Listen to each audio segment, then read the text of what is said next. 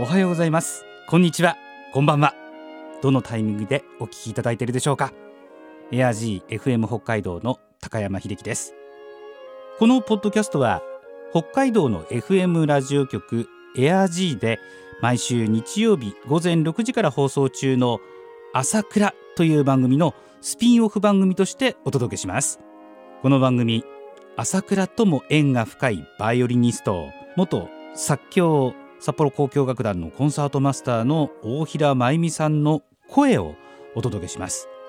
ご存知の方もいらっしゃるかと思いますが大平真由美さんは2019年筋力が徐々に低下し声が出なくなるなどの難病 ALS 筋萎縮性側索硬化症であることを公表し日々過ごしていらっしゃいます。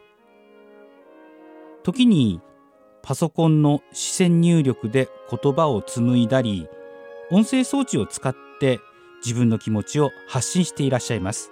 かねてからファンの皆さんを最も大切にそして地域社会貢献を積極的に行ってきた大平真由美さんの皆さんに送る新たな声メッセージとアーカイブをぜひお聞きください。それでは全国の大平真由美さんファンに送る朝倉スピンオフポッドキャスト大平真由美 from my heart をお聞きください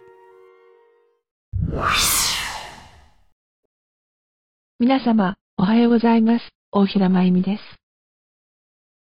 私には娘が二人います。私が31歳と34歳の時に授かりました。それはそれは可愛くて、本当に幸せでした。その当時私は、すでにオーケストラに所属していました。子供たちを預けてからオーケストラの練習に出かけ、夜のコンサートが終わってから迎えに行く日々でした。娘が眠ってしまっていた時は、楽器のケースを落としそうになりながら、抱っこして電車に乗って帰ったことが、懐かしく思い出されます。二人目が生まれた後は、よくベビーシッタさんに来ていただいて、お願いしていました。これは何も特別なことではありません。作協のお母さんたちも皆頑張っています。でも今になって自分の子育てを振り返ってみると、反省することばかりが浮かんでくるのです。当時の自分は仕事にも燃えていました。何を弾いても楽しくて、音楽のパワーに飲み込まれていました。バイリンという楽器の魅力にも夢中になり、自分の可能性を追求してみたくなっていました。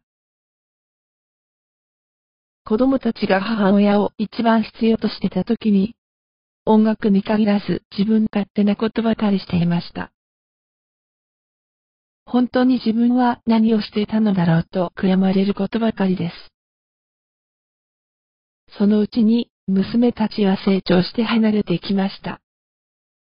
それでもまだ気づかなかった私です。相変わらずバイリンに夢中で、娘たちのこともあまり顧みず、自分の活動に集中し続けました。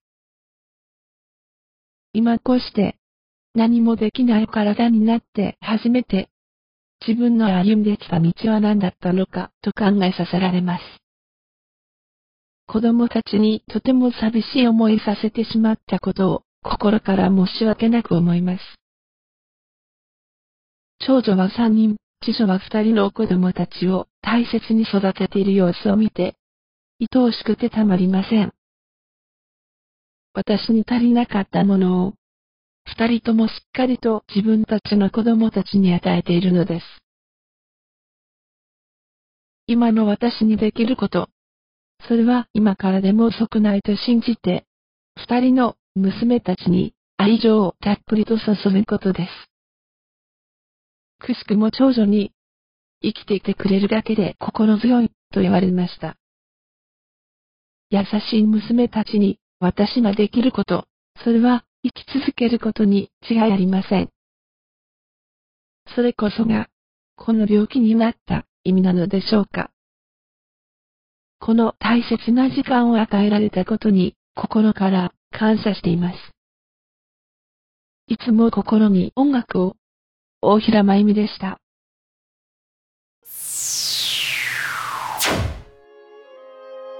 最後までお聞きいただいた皆様、本当にありがとうございます。